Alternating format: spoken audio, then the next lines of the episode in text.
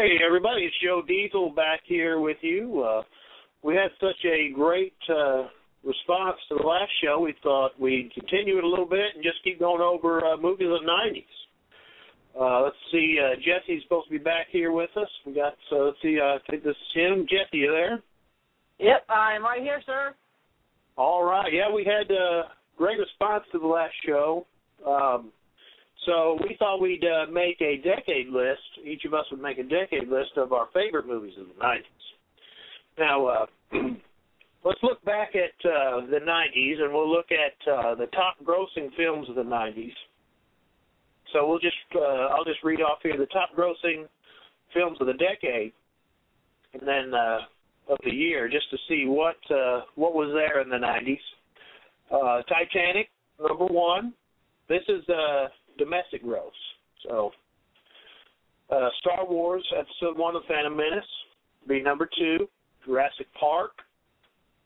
Forrest Gump. The Lion King comes in at number five. Independence Day. The Sixth Sense. Home Alone. Men in Black. Toy Story 2 at number 10.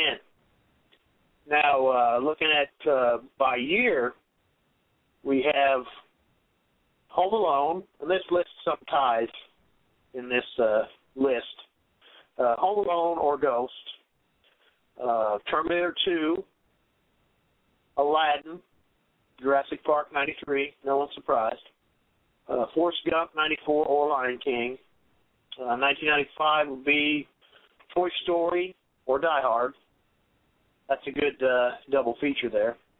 Independence Day 96, Titanic 97, or Men in Black. I don't see how they could be tied, but they list it as a tie.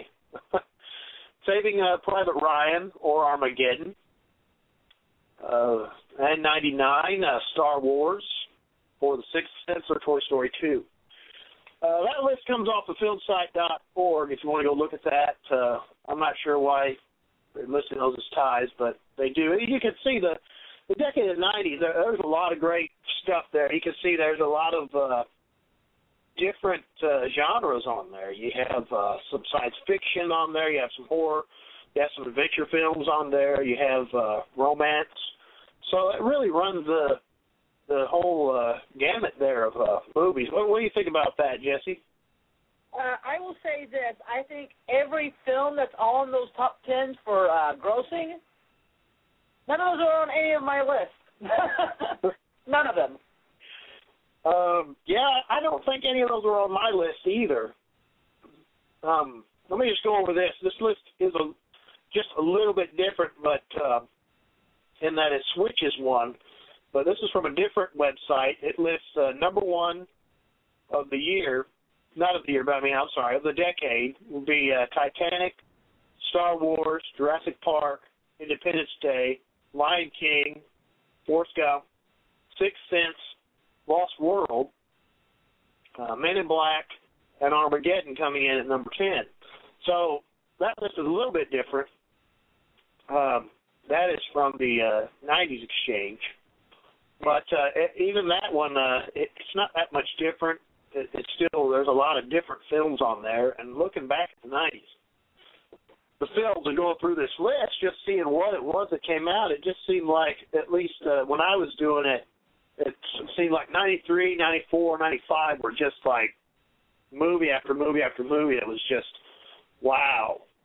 I can't remember a grouping of years, even in the past 10 years, that to me that has just hit like, oh, that movie was great, and that was great, and that was great. I mean, I can't think of anything like that recently. Can you? What do you think? So there's nothing like that. We were talking earlier. I think this is the best decade of films I can remember in my lifetime. So, I mean, even 93, 94, 95, 97 was a great year, 99. There were some really great years. Yeah. So this is the best, easily the best decade of movies. Yeah, I would agree so far. Yeah, I mean, to me, it was harder. I made a 2000 list, you know, decade from 2000 to 2009, and I think it was harder to make a 90s list. Yeah, I I can't even fill up a top 10 list for most of those years in 2000 because I saw movies, but there just aren't 10 great movies to put on those lists, you know? Yeah. Oh, yeah.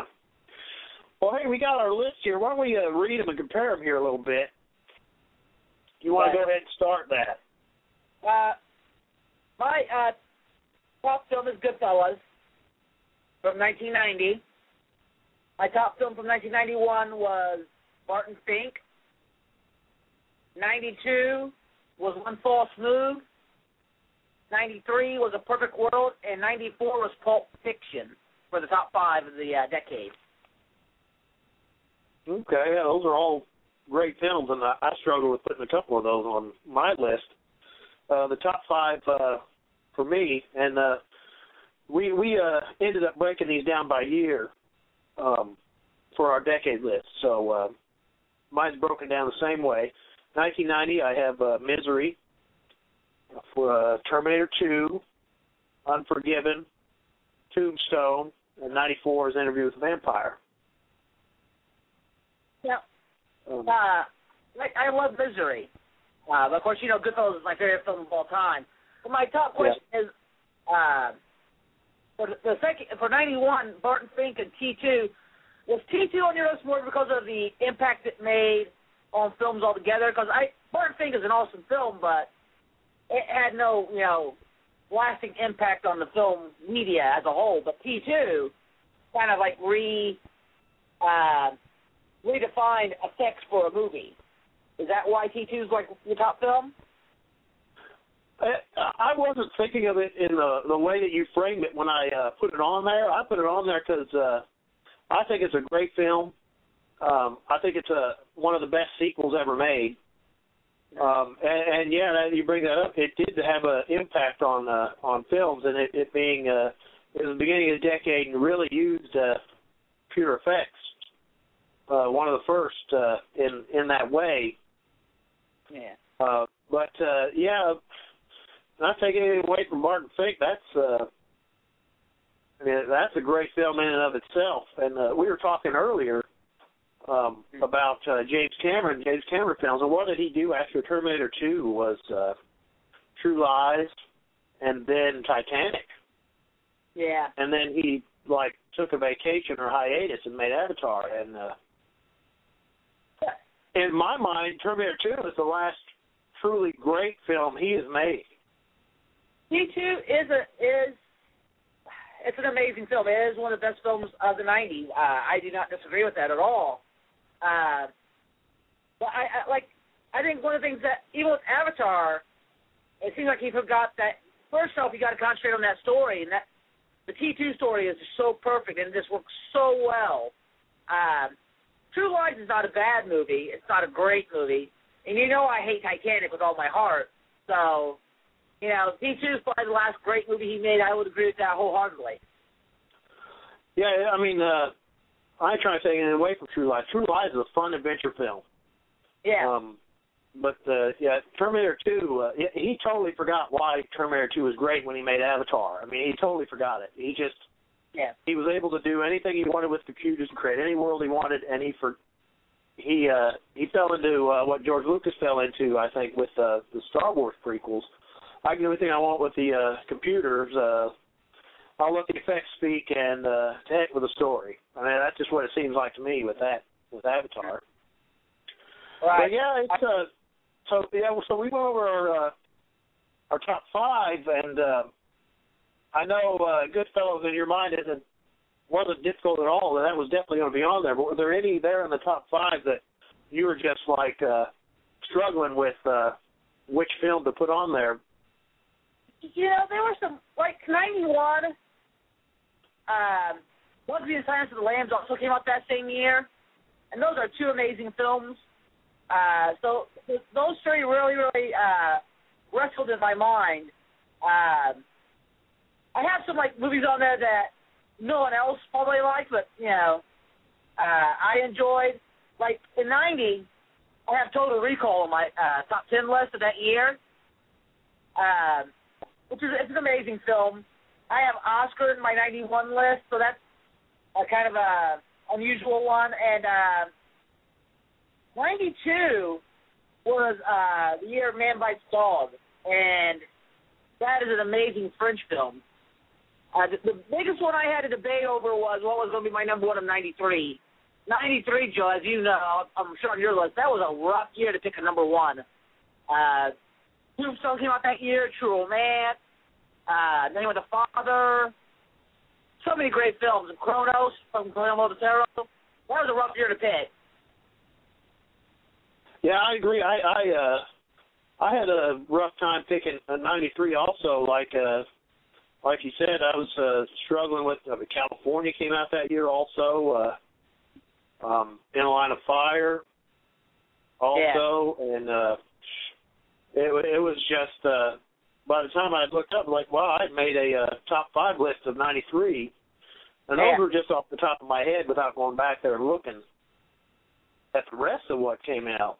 And I was just thinking, well, I just got to give it to Tombstone because Tombstone is I think is a great Western. It's highly entertaining, highly watchable. Mm-hmm. There isn't a time when it's like, well, I just don't want to see it. If it's on, it's fun to watch. The acting is great. I think the set design is great. The costuming, I think, is great. And the time around that film, it was just a great time. I mean, I think you, me, and Jeremy went to see that at least twice.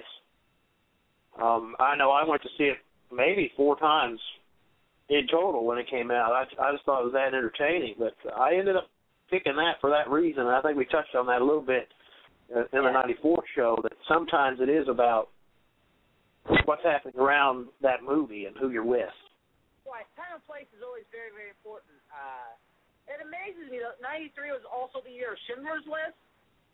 And it, even though it was the best picture, best director, all that year for the Oscars, I couldn't even get into my top 10. I mean, I could get my top 10, but not in the top five of that year. And that shows how amazing of a year that is. But Schindler's List is an amazing film. Probably, I would say, the most important film of that year because of the historical aspects of what it did.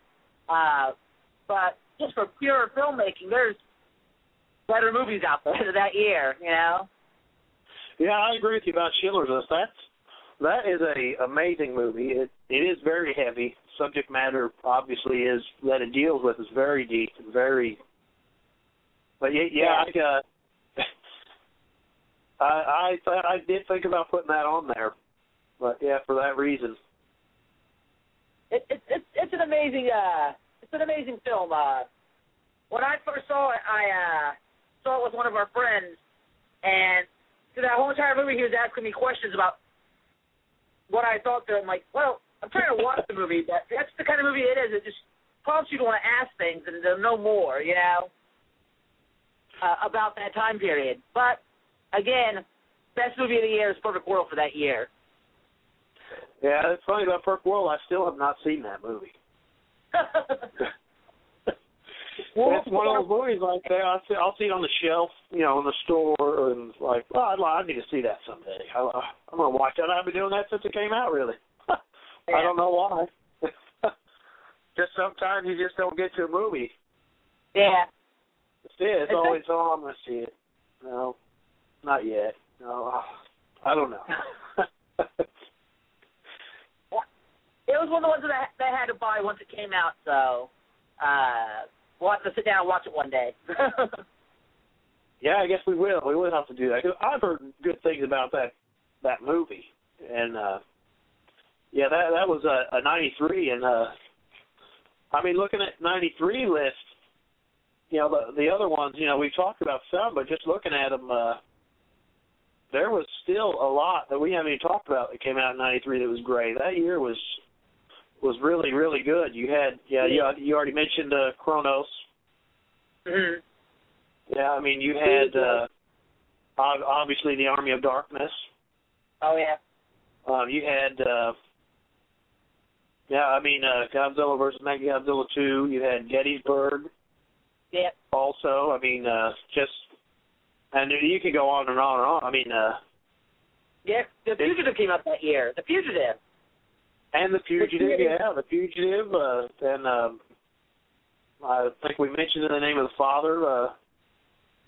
already. I mean, that performance by Pete Postlethwaite and Daniel Day-Lewis is just mesmerizing. Oh, they are. I mean, they were paired up. That was perfect, and they were awesome. They owned those roles, and Daniel Day-Lewis has just continued to do that in almost everything he's in. Oh yeah, Carlito's Way came out that year, and something in the Line of Fire, which is a great Clint Eastwood movie. Oh yeah, yeah. There again, there we. Oh, I see we're up against a break here. We have time for our sponsors here.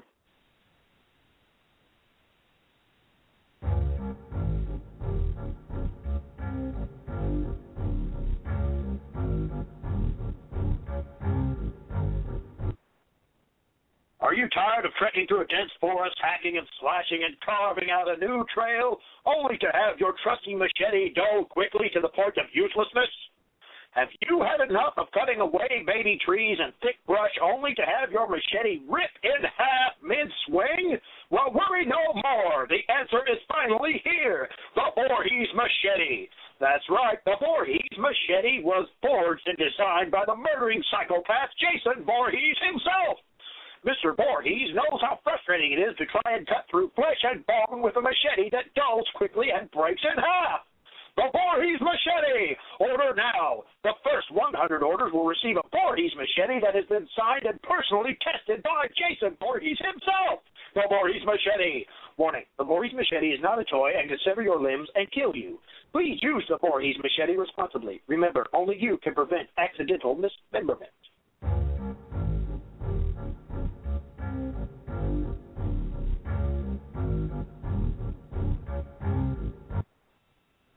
All right, we're back here. Now we're going to go over the second half of our list. Why don't you go ahead and read off the second half? All right. For 95, I have Heat. 96, Sling Blade. 97, L.A. Confidential. 98, A Simple Plan. And for 99, Fight Club. Oh, great. Yeah. Pretty good, yeah. It was a hard look to do. Yeah. Well, did you think the second half was harder to do than the first half, or as a whole, was it all just hard? It was all fairly difficult to choose. I think the great films really rose to the top, though, in the first half of the year. There's a lot of great stuff in the second half, but, you know, some of my choices are, you know, like for the second half, even for the top 10, or more movies that nobody saw that I saw that, you know, I just enjoyed. Fight Club was probably the easiest one to name. The hardest one to put, the hardest year for me to choose was 98, and that's because there's a lot of very good films, but there's only two or three great ones, and that was hard to put a top one on that one. Okay, yeah. I'll read my half, and then we'll talk about those. 95, I had Braveheart, The Stendhal Syndrome for 96, Lost Highway, Dark City, and for 99, Sleepy Hollow. Good list. It's good. What was the hardest year for you to choose? I went back and forth quite a bit on 96. 96 was a rough one, too. And yeah, that was, I mean, you had Bottle Rocket coming out in 96. That introduced us to Wes Anderson. Mm-hmm. And the Owen Wilson and his brother. You had From Dusk Till Dawn, The Frighteners, and Fargo. You know, The Frighteners didn't even make my top 10. Just for sentimental reasons, my 10th movie was MST3K, the movie. Yeah. So I came out that year. But it was hard choosing between Sling Blade and Fargo. And my third one was also really hard. That's what the top one, which is Hard Eight, which was Paul Thomas Anderson's first film. That's still his best film. Yeah. So that was hard. But 98 was really hard for me because, like I said, there's a lot of cream there, but nothing really rose to the top for me at all. But I love A Simple Plan. My number 2 was Truman Show. And my third was your favorite, Dark City. Those are all great films, you know. It's hard to choose one over the other. Yeah, it was. Yeah, looking back in '96, The Stendhal Syndrome was a Dario Argento film. And we were discussing this earlier. What did he do after The Stendhal Syndrome? He did, right after that, it was Phantom of the Opera. And to me, the Phantom of the Opera was just so disappointing. Yeah. Especially coming from Argento and his movie Terror at the Opera, which is essentially Phantom of the Opera, but it's so much better than his own version. Yeah. And he's made a couple of decent things here and there after that, but I think that's the last great Argento film. It is. Visually, it's stunning to watch. The acting is really, really good in it, and it has a nice little story in there. It kind of veers off what he usually does, and somehow when it gets to the end, it's back to being what Argento we've come to know and love. You know. Yeah, he didn't. I think that was the time he made it, but he didn't care what other people were doing. He just did what he wanted to do. Yeah. And then later on, he started making movies looking at what other people were doing and tried to imitate those, and he did that with The Card Player. Which, you know, that was like, he said, that's my episode of CSI or something like that. I was like, I wanted to make it a real, I don't care that you, I like what you do because you don't care what anybody else is doing. You just do what you want to do. Yeah, and I think that's the last movie he's done that on, and like you said, it is stunning. It's quintessential Argento. Yeah, it's classic Argento, especially that second half of the movie with Asia. That has a lot of shades of The Bird of the Crystal Plumage. Yeah, it reminds me of the girl who's attacked and becomes a serial killer because she was attacked. Kind of a way that's Asia's character in the second half of that film, but more prominent on her. There's not that mystery, you know. Mm-hmm. But I enjoy Stendhal. There's a lot. Is there anything that you see in those years that you like that you think no one else would expect it, that you like that movie? Oh, I don't know. Maybe Braveheart, but everything else that I put on there is. I mean, Stendhal is Argento. It's horror. Lost Highway is David Lynch. It's dark. It's moody. Yeah. It's a brooding thing. Dark City is a. It's pretty good. It's visually stunning in its own right, and is a great piece of science fiction that I think is a bit underrated. And Sleepy Hollow, of course, is Tim Burton. He's one of my favorite filmmakers. I like Sleepy Hollow. One of the reasons I picked that also is it really reminds me of some of the classic Hammer films. And it was just like he made that movie, and he made a Hammer film. Mm-hmm. And I just think he was so on when he made that movie. And, you know, there's movies he's made where it's like, was he awake when he made that movie? What is that? And, yeah. Especially in the past decade, a couple of things that he's made, quite a few things he's made in the past decade, but Sleepy Hollow, it was just like everything came together, and he was just on. So, I don't know, I think maybe if you didn't know me, maybe Braveheart may surprise some people. I'm not really sure that it does, though. Braveheart has that great gore in it, and those great battle scenes, which, you know, I know you, so I know you would love that. You know, I look at my list, and I look at all those movies that came out. Like I said, I think the hardest year for me was 98. But those other years have some amazing movies in them. Like 97 had Butcher Boy, which I adore. It also had In the Company of Men, which I remember when we saw that at the theaters. And at the end of the movie, I started yelling, "He's evil. He's evil. He's evil." And that guy behind us said that he wanted to hit that son of a bitch. You remember that? Yeah, yeah. You got to get to a movie that gets that. Yeah, In the Company of Men, that was a great film too. It was rough. Yeah, but it was a well done film, and yeah, like you're saying, that was a tough year. And I was looking at this. We were talking about some great films of the night, but '90s also had some stinkers. I think we were discussing this earlier. Well, what do you think would be probably your top worst film of the entire decade that you saw in the theater? The top worst one I saw in the theaters was Island of Dr. Moreau with Marlon Brando and Val Kilmer. That was a horrible, horrible, horrible movie. Bad acting, bad directing, bad writing. I don't know. It looked like it was done by a cast of mentally handicapped people, I swear. Yeah, I would agree. That was terrible, and that is an example of the studio messing up some stuff there, because the director was fired midstream, mid-shooting. Val Kilmer, according to reports, was causing trouble on the set. He was actually recast in the film, but he stayed on the film. That was a big mess. And yeah, I'd agree. That's probably worse. And this was really, really sad because I love Godzilla so much. It's probably a worse movie than the 98 Godzilla movie. Yeah, Godzilla was really horrible too. One of the things I feel though is like when I watch a low budget movie that's horrible, I can almost excuse it because it's so low budget that they didn't have the money or the time to do what they properly wanted to do. But it's a movie like Island of Dr. Moreau and Godzilla. Those movies cost like hundreds of millions of dollars at the finest talent they can possibly get, and they still pull crap out of their butt. Yeah, I would agree with that. It's they had the money, they had the time, they had the talent.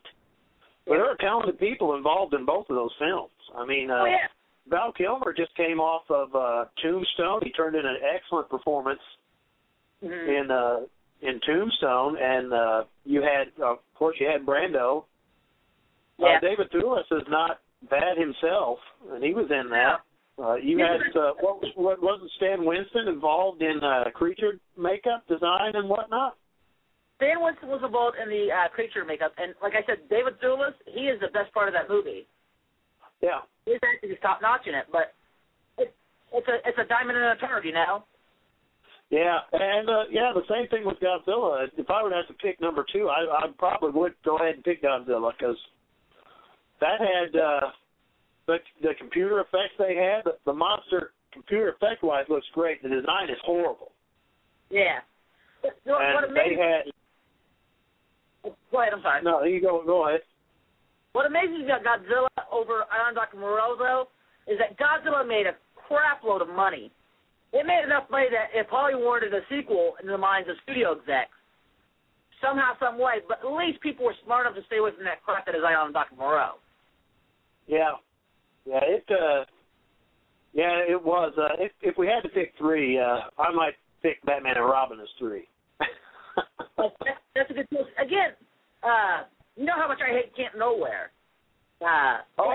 Camp Nowhere. How much you enjoyed going to see that? Yeah, it's a low-budget movie. It has a bunch of unknown people in it, but they have to take movies like Batman and Robin and Godzilla and Island of Dr. Moreau, and they were close for one. They had the finest cast that money could buy in all three of those movies. I'm not maybe Chris O'Donnell. Joe Schumacher makes great films sometimes. He made Falling Down, which is a fabulous movie of the 90s. Yeah. And, of course, John Frankenheimer, he makes good movies every once in a while. The 90s was huge, and it's too big for 30 minutes. So we're going to have to cut that here. But, the 90s was great. We think it was a stellar decade, and hopefully, it got you thinking about the 90s and maybe some of the movies you saw in the 90s coming up.